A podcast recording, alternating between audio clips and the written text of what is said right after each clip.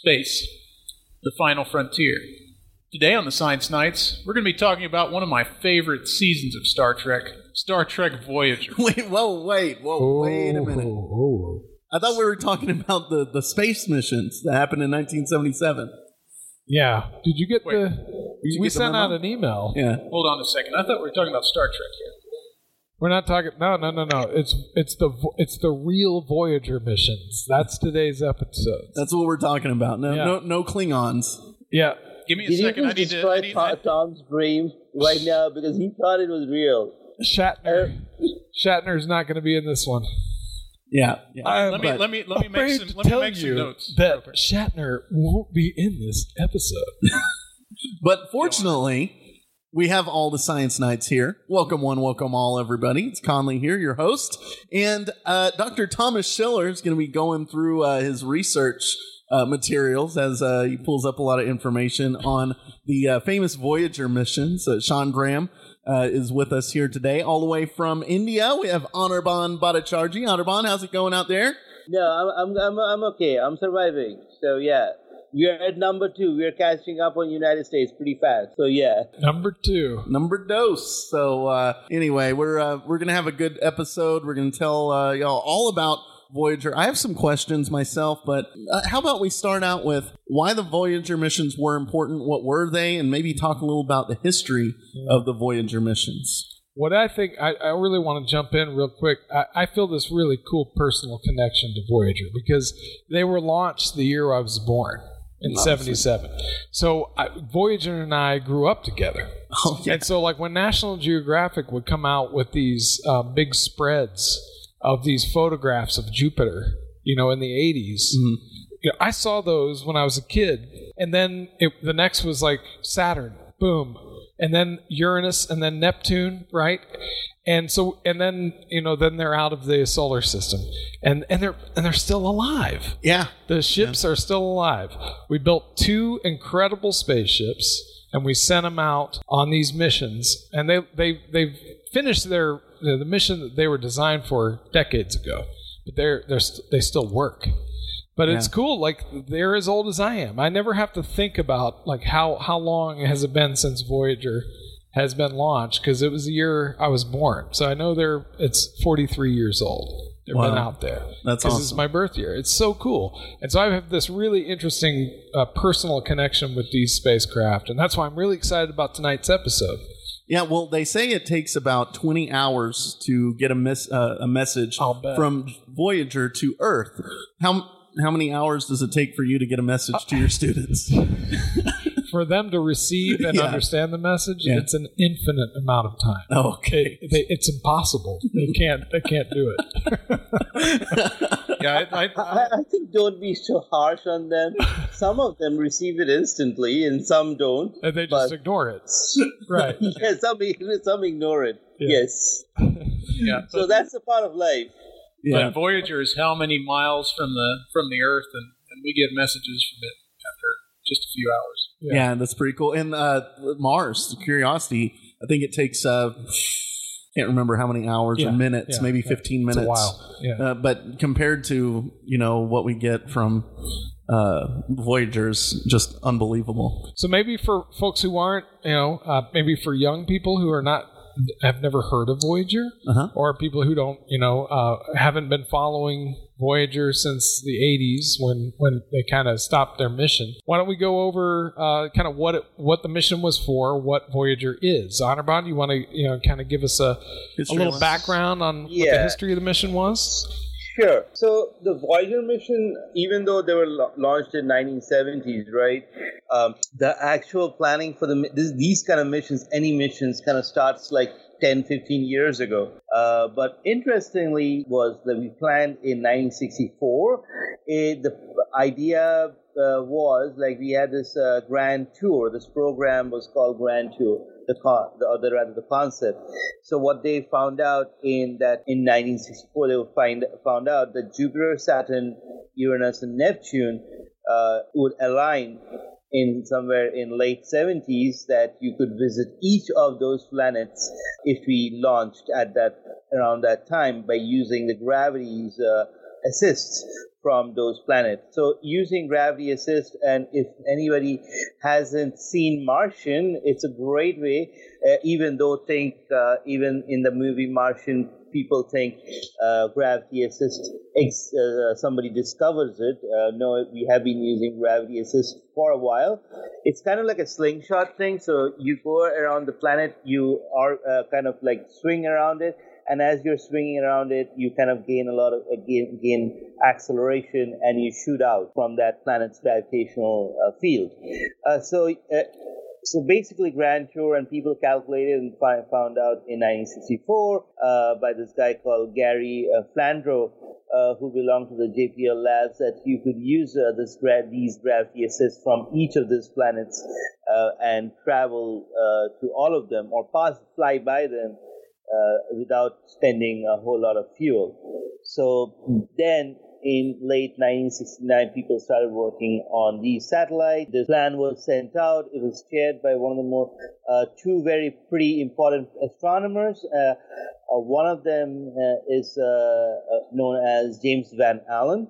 So I assume uh, I people might have heard of Van Allen's belt, which yeah, is like the, the radiation belt. So yeah. uh, it's named after him. So he was uh, one of the planning scientists. He was there, and the, another pretty famous uh, uh, astronomer was there was uh, Gordon J F MacDonald. First, the mission was called uh, supposed to be called Mariner, Jupiter, Saturn, but then they changed the name to Voyager when they realized they could fly by to other planets and uh, two. So instead of using Mariner, I remember Mariner missions were the first uh, missions which were sent to v- uh, Venus and Mercury and those planets. So right, so Voyager recycled the name for earlier missions that went to yeah. the inner planets.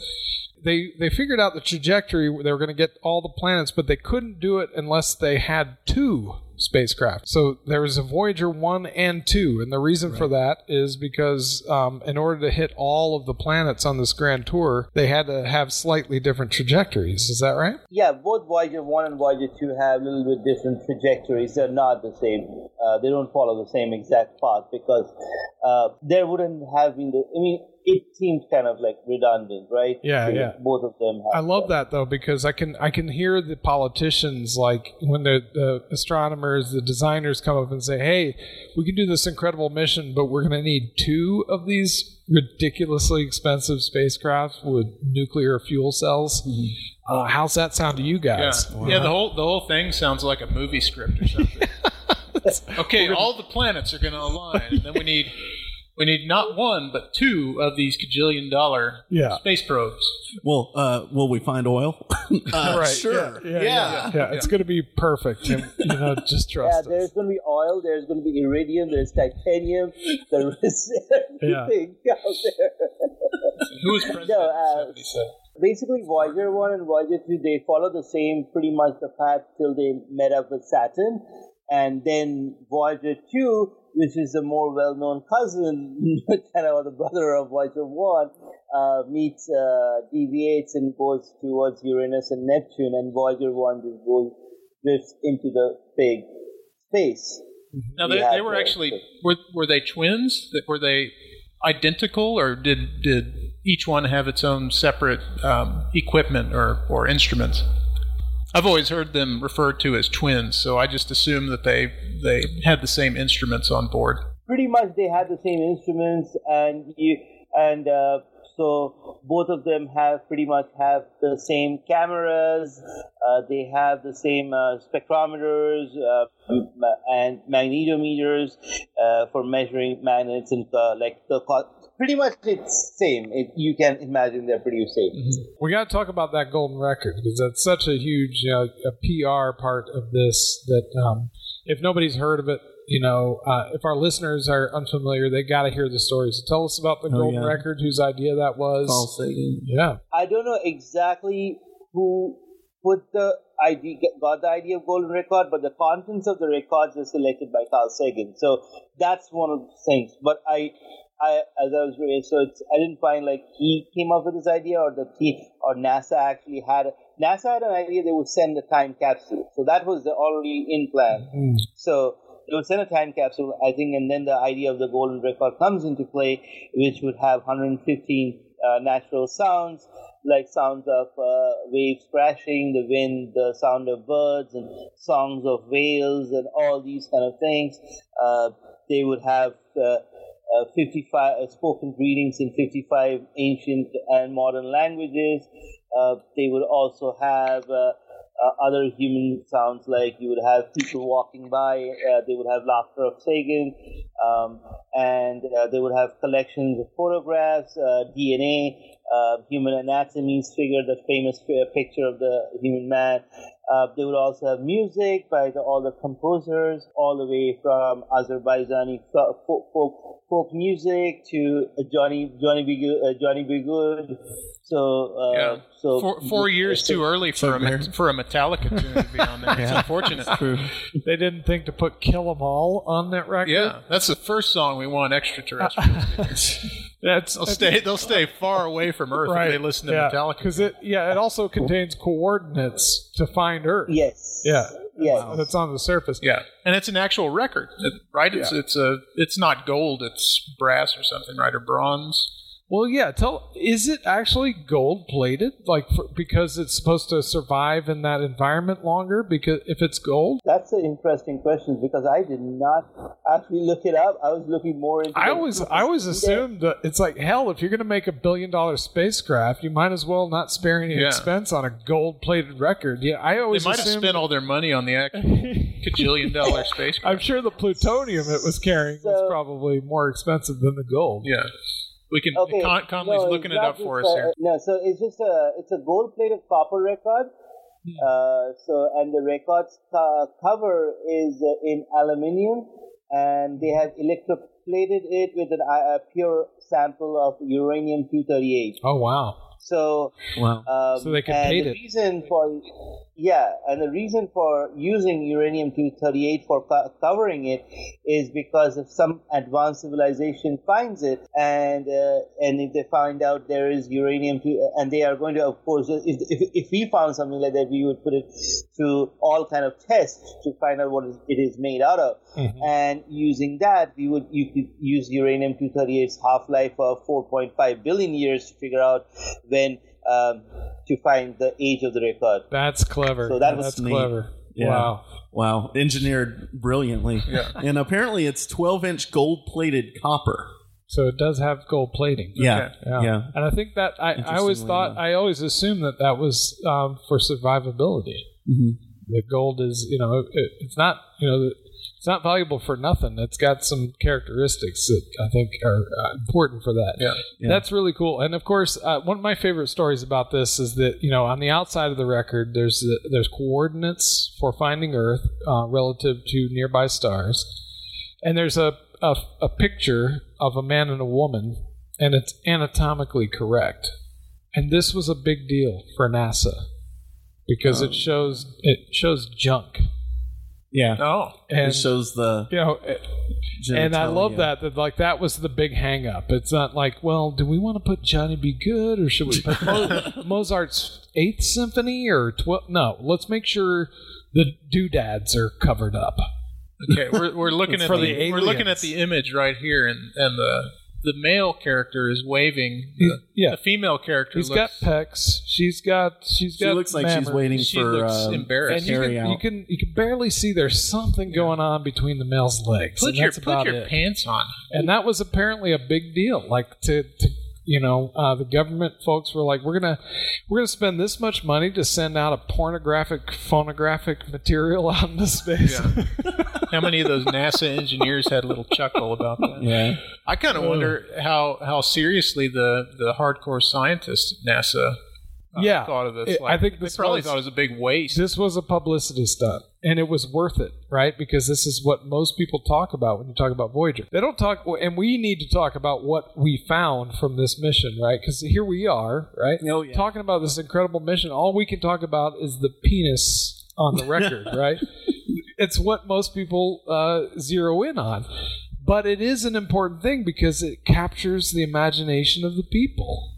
Yeah. Right? And that's that was the genius of this stunt because no one's ever going to find this thing.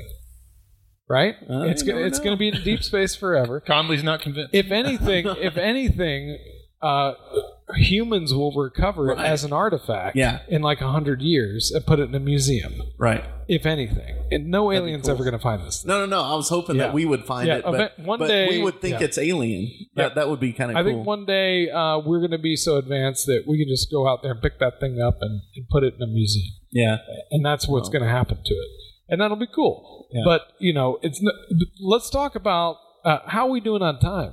Um, yeah, we got another about five minutes. Okay. So I, we can still dwell on this then because yeah. it's cool. I think it, it captured the public's imagination, the golden record. And the other thing we should mention is that you, I'm pretty sure you could get on YouTube and you can listen to what they put on there. Oh, yeah, you can. And that's yeah. really kind of cool. Narrated too. by Carl Sagan. No kidding. Oh, yeah. That's great. I've seen that video a lot. Wow. Yeah. What's billions it like? Tell us about billions. it. Billions. Oh, it's kind that? of weird. You know, it, it, it shows a little bit uh, everything uh, of, uh, you know, you, you hear a baby cry. You hear all these different uh, animal noises. And on this record are a sampling of pictures, sounds, greetings, and an hour and a half of exquisite music. The Earth's greatest hits. A gift across the cosmic ocean from one island of civilization to another. But it, you know, the, the overall message was one of peace and, of course. and prosperity. Good. Of course. Yeah. So, and that that's on a documentary you can look up on YouTube. Yeah. Where there Carl is Sagan a great, talks about there's it. a great a couple documentaries about this, and um, yeah, I think it, there was one that was on Netflix. I forget what it's called. I think it might just be called Voyager. But they've got they've got great like seventies music as the oh, backdrop. Yeah. yeah. And they've got interviews from like Carl Sagan's kid and, and some of the designers on the program. It's great. It's just good stuff. And it, and it gets into the impact of this. And I love, Anirban, you were mentioning that they, they were going to like the design stage for this. In sixty-nine? They and went that, to the design stage in sixty-nine. Yeah, that's... Those, so those, not even like actual manufacturing. They were starting to... They planned it because right. they found this in nineteen sixty-four, sixty-five right. about that. And, and those were heady days, right? Because something pretty significant happened in sixty-nine. And this is the time when NASA could do anything, right? They had a blank check. In sixty-nine, they landed on the moon. I mean, that, that was a golden age for yeah. like space-based missions. Like if, if uh, by that time, if we actually wanted to colonize a, Ma- a Mars or Moon or something, we could pull it off at yeah. that point. Yeah, I love that, and that's kind of a that's a cool kind of twist to this story is because they they started building this thing and designing it with unlimited budget. The public was behind it. The public's imagination was totally wound up in it. But then they got the rug pulled out from underneath them, right? Because sixty-nine happened, and then seventy-two happened, and then seventy-three yeah. happened, and then nobody cared anymore. Mm-hmm. So by the time they're ready to launch this thing, nobody cared. Mm-hmm. And yeah. so that's probably maybe where we could pick up when we when we come back from a quick word from our sponsors is how we went from, you know, the, it's a great idea for for this program to launch these ships, but by the time they did it, it's like at the nadir of NASA's reign, right? Mm-hmm. People don't care. You know, the, the the oil embargo is starting to happen, that kind of thing. Yeah, but we're starting, pushing out number we're starting to get into a recession, and nobody cares anymore. It's the late seventies. Yeah. I was born. Terrible, terrible time. And yet they pulled it off. So after a quick word from our sponsor, especially Blue Water. Yep. Got to go out there, check out Blue Water. We're going to talk about what Voyager actually discovered after the break. Science Nights in the morning. What's up, everybody? We are back, and uh, we got all the knights assembled. Doctor Thomas Schiller, Doctor Sean Graham, Doctor Anirban Bhattacharya. I'm your host, Conley Razor, and uh, getting into this next segment, um, the, we're, we've been talking about the Voyager and how amazing it is, uh, historically, not only historically, but uh, technologically. And it's uh, amazing that we have the ability to communicate with an instrument, a tool, something we constructed that is the farthest thing away from us. And all it takes is about twenty hours. And uh, I, I posed a question to y'all um, to get it kicked off. First, I mean, it, it takes a lot of engineering to create something like this, especially now in hindsight that we look back at it, how successful it's been uh, for us. So could y'all talk a little bit about um, what it's done for us as um, not only a society, but a science-based community, and also um, what kind of instruments it uses to achieve this unbelievable feat that it has been doing for the last, you know, forty years, right? Mm-hmm. So it's, I, I think it's important for people to remember that when we talk about Voyager, we're talking about a program, um, uh, a program that comprises two spacecraft that we launched in nineteen seventy-seven. Um, and in addition to taking images of all these planets and, and extraterrestrial bodies, Um, there was some hard science going on, right? It had it had a multitude of instruments, or both of them had instruments attached to it. Um, so, Anirban, you want to talk about what exact what instruments were affixed to these things and what they were looking for? So, first of all, it's Voyager one was launched on September fifth of nineteen seventy-seven, and Voyager two, interestingly, was launched in August Uh, twentieth, uh, nineteen seventy-seven. Huh. So, so I'm actually, yeah. I'm a little older than both of them. So yeah. That's interesting. I was launched in May of seventy-seven. Yeah. launched. You're launched from the womb. Yeah. Sean Graham won. Yeah. So they launched two before one, Anirban. Yeah, they launched two before one. So classic. That was pretty interesting. And they yeah. launched them at different tra- uh, trajectories, right? Yes. So Voyager two uh, was the one which is the more popular one because it visited both Neptune and Uranus and Jupiter and Saturn, all four of them. But Voyager one just visited Jupiter and Saturn. So um, that's uh, the little bit. So, yes. And uh, uh, Voyager one, Voyager two, and then we have the Pioneer missions, uh, Uh, from eleven and twelve, I, I believe, are the, are the four um, objects that has left our solar system, and with and New Horizons will be joining them pretty soon. And um, these are the objects that have left the solar system for us. So, uh, not New Horizons yet, but it's going to. Yeah, okay? Pioneer's the so, next furthest, right? Yeah, Pioneer uh, eleven and, and ten are the next furthest ones after Voyager one and Voyager two. And we have stopped from communicating with both Pioneer ten and eleven, I think around uh, around uh, two thousand three, two thousand five. I think we have lost touch with them. So there are four operating instruments on Voyager one. A couple of them are not working because it's forty years now. So yeah, you know, and, it, uh, it, it's so funny um, being brought up uh, around that time. I was born in eighty-two. You were born in seventy-seven. Uh, Tom, I don't know when you were born, like ninety-nine or something. Yeah, uh, fifty. twenty twelve. No, but he's but, eight. But do you remember? Do you remember the textbooks growing up? Yeah. You know, we had them pre-Voyager, yeah. But we also had them post-Voyager. Oh, man, I've still got my textbook, and, and you, there's pictures, and you don't, you can't see anything. No details of any of the planets. It's like a blob, a gray yeah. blob. Pluto is this pixelated piece of garbage. yeah. Uranus and Neptune is a pixelated piece of garbage. Yeah. And that is, that's something important. To, we're talking about the photographic instruments right yeah. now. And... The, the, what we knew of all of these planets before Voyager was pixelated garbage. It was telescopes based on the Earth. Those are the pictures we had of Jupiter, Saturn, Uranus, and Neptune. Um, and, of course, Pluto. These guys didn't visit Pluto because it's off on its own eccentric orbit. We've talked about Pluto before. And we've now since sent a probe to see it uh, up close, New Horizons. But the, the images that we got back... from Jupiter, all these planets, all the all the beautiful images you've ever seen of those planets and their moons, yeah, wow. are from most of them are from Voyager. Even now, like some of the best pictures, and we've since sent probes specifically just to orbit Saturn and Jupiter to see up close.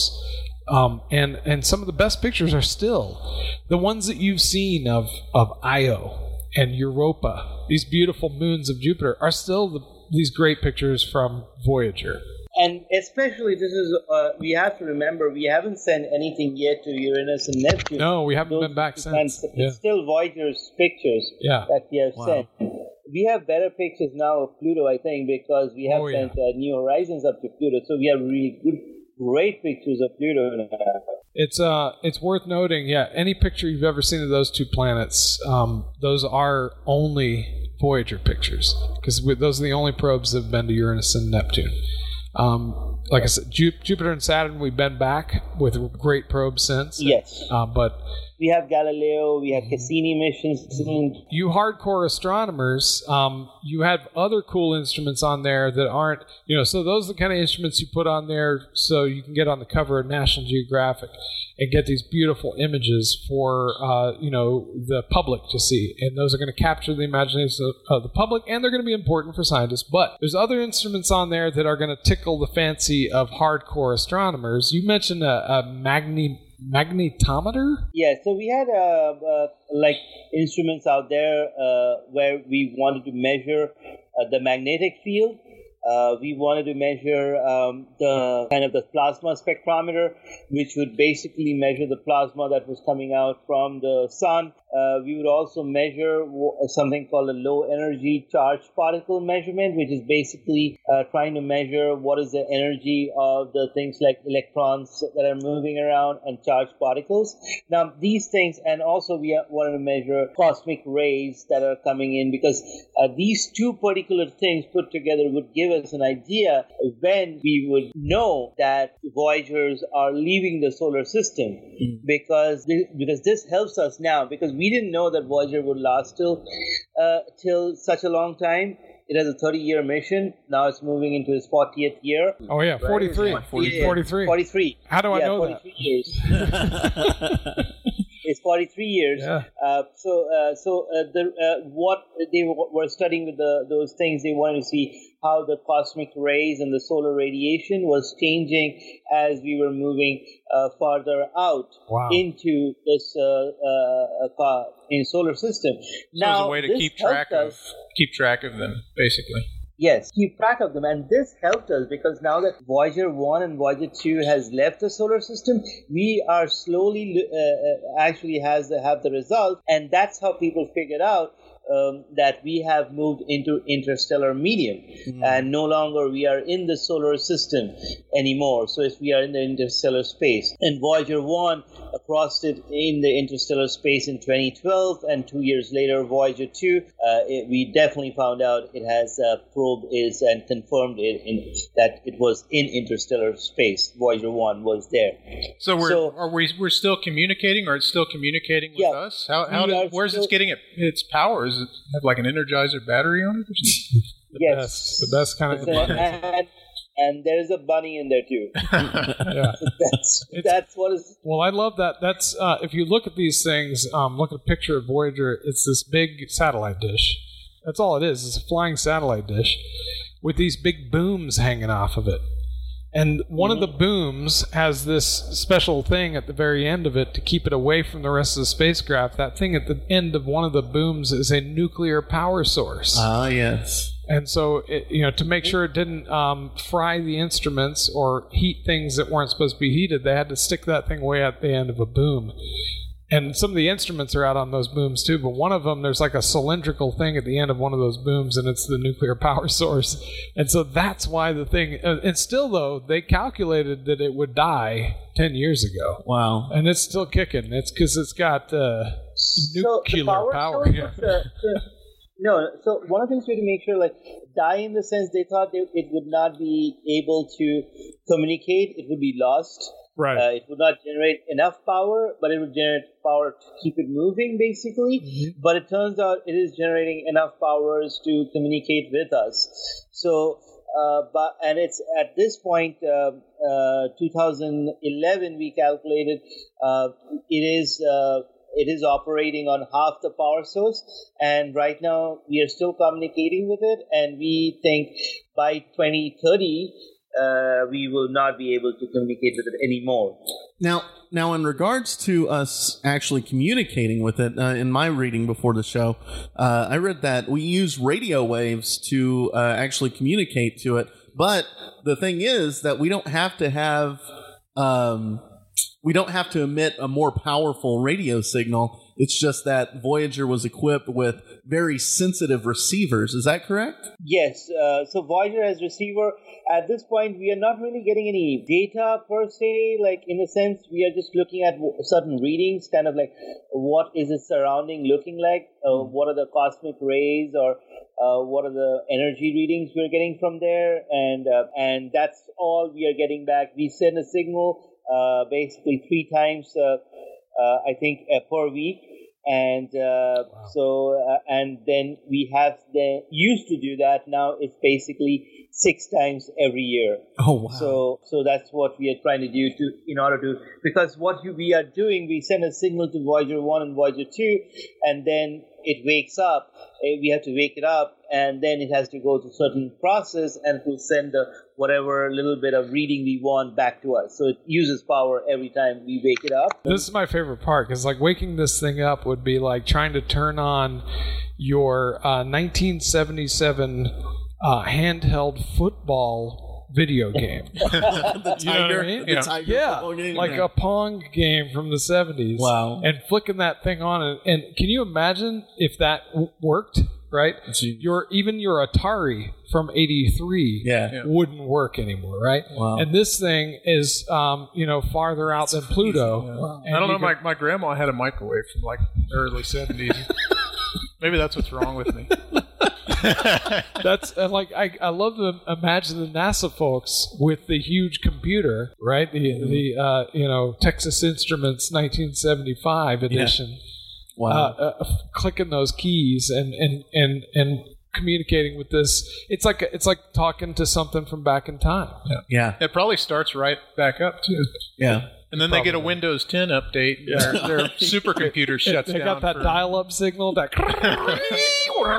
that's, that's how it works. But but to, for the listeners to know, like it, it's not like it's it's getting... it's. extrapolating this data from the cosmos. It's not whipping out a Kodak and taking a picture of the planet. Yeah. It's actually calculating a lot of zeros and ones, a lot of actual data to give uh, us over here an idea of what it looks like. And then we, in turn, create those beautiful images that you see online. Is that? Can you uh, go into more detail, Anirban, about how that actually works? So at this point, it is not like doing taking any pictures of anything of any sort. Uh, we after it crossed uh, Neptune, we started shutting down instruments. Uh, like for example, we shut down uh, the planetary radio astronomy experiment, which is basically uh, in two thousand eight for Voyager two. Uh, we have already shut down the uh, scanning platform and U V S, like the ultraviolet observations way back in nineteen ninety-eight uh, because uh, some things were not needed by the, at that point because we knew it wasn't heading towards anything uh, interesting, at least in the solar system. So um, so that's the reason they started shutting things down. Uh, only thing that they're on is basically, as I said, are the things that are critical for us to know whether it is in the solar system or it's not. So, so we're just we're just tracking its location. Is there the yeah. potential if that if that fuel cell if that lasts for another fifty years that it might actually encounter something interesting, or are we just kind of monitoring where it is? Is that all we're going to do for the rest of its life? As I said, by twenty twenty-five, Voyager two will pretty much be shut down, and Voyager one will be shut down by twenty thirty. Uh, so after that, they're just going to drift along. So and uh, and uh, that's what's going to happen. And approximately in forty, forty-two thousand years, uh, it's going to pass by a star called, if everything goes uh, unchallenged, uh, like every, to plan, and the trajectory is not changed, it will fly by a star called Ross two forty-eight. And if it still goes on for another three hundred thousand years, it's going to pass by uh, Sirius. So, oh, that's cool. Good Lord, wow. Yeah, and meanwhile, there'll be some, some techie back in the States in Houston with his Texas Instruments thirty-four hundred clicking away. Anirban, uh, Conley brought up a good question, though. Uh, the way that it relays, um, when it did take pictures, it's not mm-hmm. snapping Polaroids and sending them back. It's send, sending back zeros and ones. So I think that's what he was getting at. What was that oh. like, the um, the digital data that's kind of that would have been new in the seventies um, and very crucial to the mission? So one of the things that immediately becomes easier, because uh, to send a huge amount of data, right, you would need like a lot of like processing power. Like you take a cam, we take a picture even now, right? It's still ones and zeros. It's not actually, in the sense, it's no longer the analog film that's there inside our cameras. So what you're still doing is a bunch of ones and zeros. Uh, the C C D uh, chip that is in in there, uh, it's it's still the same. Same thing. It's nothing. Uh, what the the actual science has not changed from what Voyager did is like taking the pictures uh, in using uh, what we call as charge coupled devices, or C C D chips, or uh, C M O S and other stuff. These, these at this time it is the early days of semiconductor physics. Uh, so we. basically had transistors and all those diodes and things like that coming into play. We, our chips were pretty big at that time. Uh, and as Sean was mentioning, Atari nineteen eighty-three, if you remember, those kind of stuff. Yeah. So, uh, and, and uh, the big calculators could just do like negatives and uh, positive and multiplication and division and all those kind of stuff. It's not like this amazing scientific calculators that are uh, can fit in the palm of your hand. The biggest uh, computers would be stored like in big storage facilities. These are huge things. These are um, and uh, at that time, home computers were like uh, rich people's dreams kind of thing. Yeah, it's home, not like every home computers were the size of a home. Yeah. yeah, yeah, yeah. Tell me about it. Well, Anirban, would these uh, C M O S sensors, like you would find in digital cameras nowadays, would would they measure photons?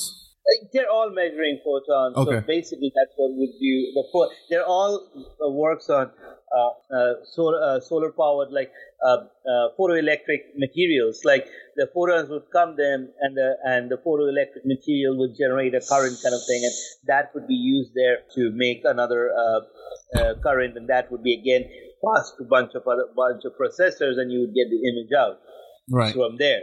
So, and then what you would just send is like one of the things you would send is send ones and zeros and ones and zeros, and then they would have to be sent in the right order. And when it would be received, we would then re kind of uh, like reassemble kind of it, reassembled it mm-hmm. like yeah. a jigsaw puzzle. Yeah. Kind of had to be in a proper way to get the image out. All right. So, well, when we come back from a quick break, quick word from our sponsors, why don't we talk about like the kind of Hall of Fame cool stuff that Voyager discovered in those missions. We'll be right back. Science Nights in the Morning. Hello, everybody. We're the Science Nights in the Morning, and we're still talking about the amazing Voyager missions from NASA, launched in seventy-seven, and the Grand Tour of the solar system took place mostly um, in the eighties. So if you're, um, you know, if you're in your forties now, you might remember the National Geographics that came out in the in the eighties that had pictures, really beautiful pictures of Saturn, uh, Uranus, and Neptune on the cover, and those those pictures are all from the Voyager uh, space missions. And um, what we're going to do in this last segment is make a lot of noise about all of the cool discoveries that were found, and, and the kind of ones that were really publicized. And, of course, uh, the first stop on the Grand Tour was Jupiter. And honestly, yeah. they kind of they saved the best for the first, because really, um, in a lot a lot of ways, the images that came back from the very first stop were the most amazing ones. Because we found out, for example, you know, the most um, you know volcanically active body in the solar system is one of Jupiter's moons, Io, which they caught they caught an eruption during the mission. Wow. They, they didn't just, you know, they could see this molten ball that Io is. It's this beautiful, it's the innermost big moon of Jupiter. And, um, you know, you could you could tell from the picture that this thing's crazy. It's got all these volcanoes, and it's it's the whole world is like this lava world. It's a molten planet. But they didn't just get that picture, which is amazing enough. It looks like this, it, it's nuts. The picture is just beautiful. They got a picture of... And I think I, I want to say the story is that one of the photographic analysts was looking at the, the, the data for um, from Voyager um, and found a picture where it was this kind of um, side-on picture of Io, where you could actually see a big geyser shooting out into space from the side. So they actually captured an image of an actual eruption as the spacecraft went by, because um, it's backlit. It's backlit by Jupiter in the background. So we wow. discovered, and that's an enormous discovery because, you know, we knew, I think we had some pretty good pictures of like Olympus Mons on Mars, a huge volcano on Mars, which is not active. So we knew there were volcanoes in other, on other uh, worlds, but this was a very dramatic display of volcanism on another world. Wow. There's volcanoes and geysers going off on this thing all the time. It's this multicolored, um, it looks like a big, I don't know what you, how would you describe it? It looks like a big rotten egg just covered with, what are you talking about, Sean? We're talking about Io. Io. Yeah. The moon. Yeah. So that was Voyager, the first pictures of Io, the first discovery of volcanism, active volcanism on another world. Was uh, when was that? That's that's one thing I can't. I don't know when the Jupiter flyby was. I think I was too young. So um, Jupiter's flyby was nineteen seventy-nine. Oh, and yeah, that was way too. Voyager one and Voyager two was flyby they were on nineteen seventy-nine. And you're for, uh, another thing you for, uh, you forgot for uh, that one is. Uh, they discovered that Jupiter also had rings, and oh, right. we also found out two little satellites uh, that were going around, like uh, Ju- uh, Jupiter. Oh, right, called, uh, yeah. The number, yeah, the number of moons that Jupiter was known to have skyrocketed because yeah. all we knew were the four that you can see. You can actually see the four big ones with binoculars from the Earth. Um, and I, I memorize them. I know all their names. I love these. It's Io, Ganymede, Callisto, and Europa. And those four yeah. Galilean moons... Callisto or Cal- Calypso? Callisto. Oh, Callisto. Yeah. Okay. And those those are big moons. They're nearly as big as some of the inner planets. And uh, they all have these incredible personalities. And so the But the coolest one is not Io. The coolest one is Europa. Because if, if you get a picture of Europa, there's no craters on it. Huh. Yes, there is no craters on it, and if you don't have craters, and this Thomas is also here, is if you don't have craters, that means that the planet is active. So yeah. uh, that's one of the cool things, right? It's uh, like Thomas? A cue ball. Yeah. It's smooth. It's got these cracks in it, yeah, but otherwise it's processes. super. It's super smooth. So that means that whatever is on the surface is getting reworked, mm-hmm. and ha- and it's young. And we know, yes. we also know from, I believe, from Voyager, from the instruments, we know that that surface, that smooth surface, is water ice. Mm. Or some kind of mixture. It could yeah. be mixed with methane and uh, stuff yeah. like. It has to. It is not pure water. It will be mixed with carbon dioxide, methane, right. ammonia, or something of that sort, and yeah. there. So yeah. So this discovery, and this is, you know, just from a photograph, you get you can tell so much. But this kind of started the idea that, okay, Europa, um, since it's it's smooth on the surface, it's it's got a young surface. That means that maybe something from underneath is melting that ice and keeping it warm. And so under and so the current models, you know, all show that Europa probably has a liquid ocean of liquid water that's bigger than our own ocean because it's it's, mm-hmm. it's so it's like uh, it's not as big as the Earth. Europa, it's pretty big, but not as big as the Earth. But the amount of, you know, just from, you know, all the other measurements you can take, it's got a huge ocean under that ice. And where you've got liquid water, you could have life. Mm-hmm. And all this is like, can you imagine being, uh, you know, a NASA nerd in seventy-nine and getting that picture and just your jaw just clanking onto the floor? Just holy crap! Like, I bet they never thought they would like. Oh, these probably these things all probably look like the Earth's moon. It won't be that interesting. And every one of the big pl- uh, moons of Jupiter has got a, like a unique personality. Yeah, I yeah. wonder how quickly this stuff was shared with the rest of the scientific community, because you have to wonder if in the in the seventies and the eighties, if there were like biologists who were who were working at NASA. Because, like you said, um, if they recognize that there was water, liquid water, the biologists are going to be the ones that are oh, yeah. jumping around for joy, yeah. like, oh, yeah. there might be there might be life or yeah. some form of life or evidence of life. Wow, that's amazing. It's absolutely amazing to look at these Voyager images. Yeah, and, and they're they just so great. Go and go and go. I remember looking at uh, an older, like, pre seventy-seven textbook of uh, Jupiter, the storm, the, the eye of Jupiter, uh-huh. right? The big yeah, red yeah, eye. Yeah, yeah. And... Uh, It was just gray. Yeah, it's just yeah. They've got it, they've got like a time series of, of the big red spot. Oh, yeah, uh, and the and details unreal. And, and it's moving. It can, you can make kind of a movie out of it. Yeah. It oh, lo- yeah. It looks like a big hurricane, which I guess is kind of what it is. Yeah. Anirban, when did uh, Voyager get to Saturn? Voyager one and Voyager two both uh, uh, had a flyby, flyby of Saturn. So it arrived in Saturn in nineteen eighty. Voyager one uh, was in nineteen eighty, and uh, Voyager two also was in nineteen eighty-one, so it's not ninety, so just a little bit a year later. Voyager two was nineteen eighty-one, Voyager one was nineteen eighty. So uh, again, we went there, and one of the things that immediately came out of this, these missions where uh, one thing is we saw Titan, and Titan came out to be really cool because Voyager one's mission included a flyby of Titan two. Uh, is the biggest moon, Saturn's moon. It's not the biggest moon in the solar system. Uh, that's Triton. Uh, that Titan is Saturn's largest moon. So immediately, uh, what we saw with Titan, it we saw it had huge potential for having organic material in it, uh, like complex organic material in there, like hydrocarbon molecules, and that something was amazing to us because this means hydrocarbons are basically what you need to form amino acids and things like that. Yeah. So uh, one of the things that uh, immediately uh, came out of this was uh, people uh, send up uh, missions to land a probe on Titan later on. Yeah. And that was uh, the Huygens probe that landed on Titan. Yeah. So uh, yeah, I like that. I like that great. About the, you know, Titan. Titan was one of those ones that was just, it was pixelated garbage before before uh, Voyager. And the picture we got from Voyager isn't honestly that much better because Titan has an amazing dense atmosphere. So you can't really see very much. And so the Titan, the pictures from Voyager for Titan are still kind of like, from an average schmuck's point of view, kind of garbage.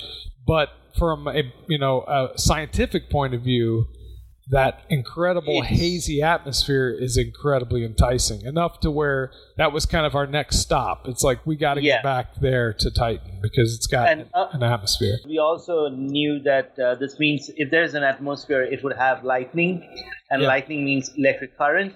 And if our old uh, like, uh, from our old op- episodes, you remember we talked about how amino acids were created basically what with uh, what yeah. uh, ammonia, methane, water, and everything, and you yeah. just uh, zap, shoot electric zap current, it with right? electric. And the, the, the, do we get evidence for for lightning from Voyager on Titan? Uh, we definitely. We've had an got idea. It since. If it has a yeah. thick, thick atmosphere, it will have lightning. Yeah. And we've we've, so we've definitely gotten it since. I, I can't remember if it was yes, Voyager. Yes, absolutely. Or, oh, yeah. yeah, yeah. We definitely have gotten because yeah. we have a bunch of, we had Cassini mission, which has like ultra uh, clear kind of pictures of Saturn and all those things. Uh, so, yeah. yeah. So, so that, that, that basically clinched the next mission for la- like landing and probe was going to be on Titan, yeah. not even on Saturn or anything. So, yeah. yeah. And I know we got, uh, we got evidence of lightning on Neptune from Voyager. Um, mm-hmm. And and I guess we can quickly just talk about Uranus and, and uh, Neptune, and we'll just mention again that all the pictures you've ever seen that are any good of those two planets are from Voyager. We've never been yeah. back. We still haven't. Neptune, that real beautiful, blue. pure blue. Yeah, and the, and the crazy green yeah. of Uranus. Um, yeah, yeah. So, so. And these, these I remember very well because by that time I was like the nine, ten-year-old goober who waited with bated breath for every you know issue of National Geographic, and those two, the cover images when we reached those was I think it, correct me, see if I can remember this.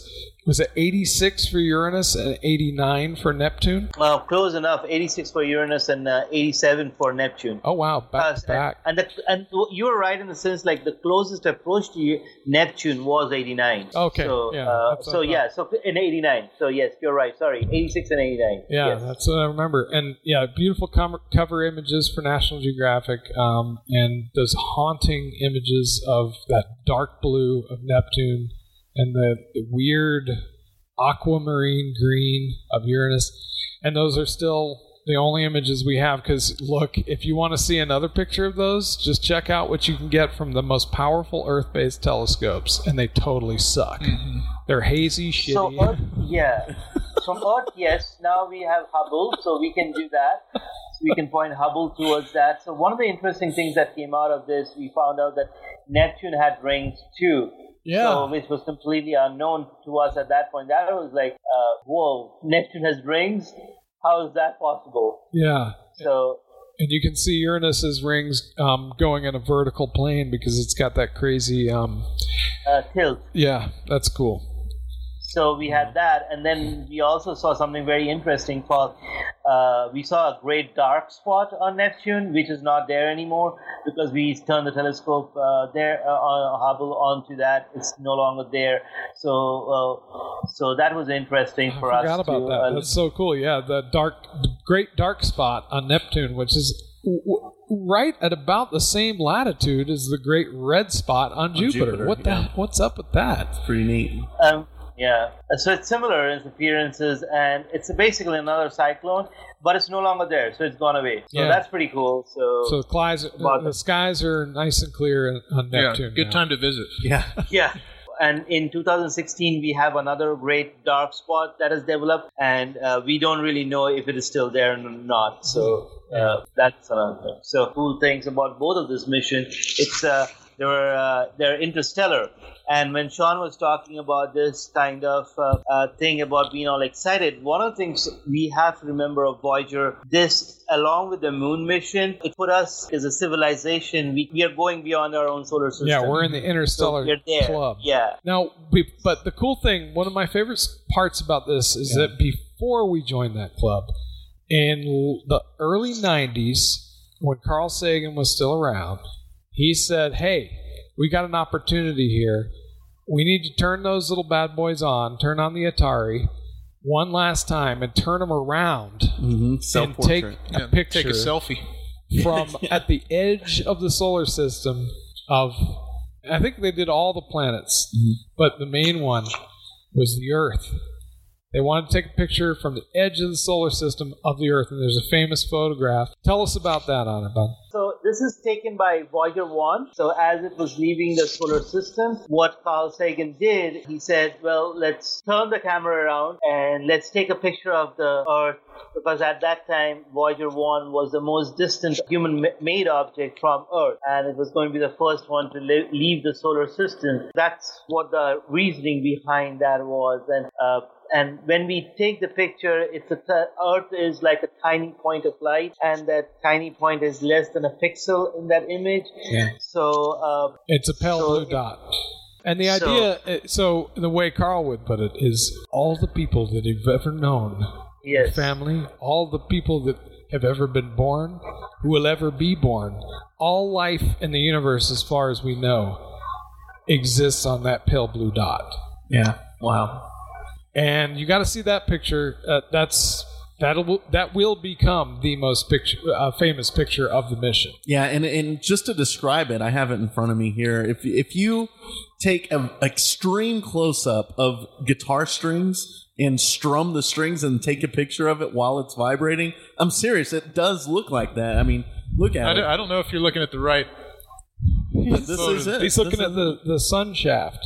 Yeah. So there's a there's a there's a shaft of light. Yeah. That's the pale blue yeah, dot. Yeah, that's the pale yeah, blue yeah. dot. Right I see there. What you mean. So the shaft of light is like the guitar string. Right. Oh yeah. Yeah. Yeah. All across. It's, yeah. it's amazing. Yeah. It's, it's I use that image. At the beginning of some of my classes where I, I talk about because it is it's it's nuts when you yeah. think about it. Puts that. Things in perspective. It's for crazy. Sure. It really does. Well, uh, any any closing thoughts? Any closing statements on uh, this amazing accomplishment? So... Whoa! You had a little whistle. So as a, no, I was just going to say, as a personal, uh, like you have to be amazed by that we that we as a human civilization, these humans who have been barely around, have made objects which has left the solar system now, and uh, so yeah. yeah, yeah, that's another that's, great Carl Sagan quote there too. We we are the universe's way of knowing itself, or the cosmos's way of knowing itself. Yeah. The universe experiencing itself, really, and yeah. we are part of that universe. Something to be which proud is amazing. Of. Yeah. yeah, if we do nothing else, we, we, we pulled off Voyager, and we cosmically littered. we're we're just get pulled bit. Over by the space yeah. police. Yeah. And if we're lucky, they'll become artifacts one day, and you'll be able yeah. to see them at the American Museum of Natural History. Uh, if we if we amazing. Survive yeah. long, the one long. On Mars. Yeah. Yeah, the one on Mars. All right, well, everybody, that's Science Nights in the Morning. We'll see you next week for another awesome episode. Thanks for listening.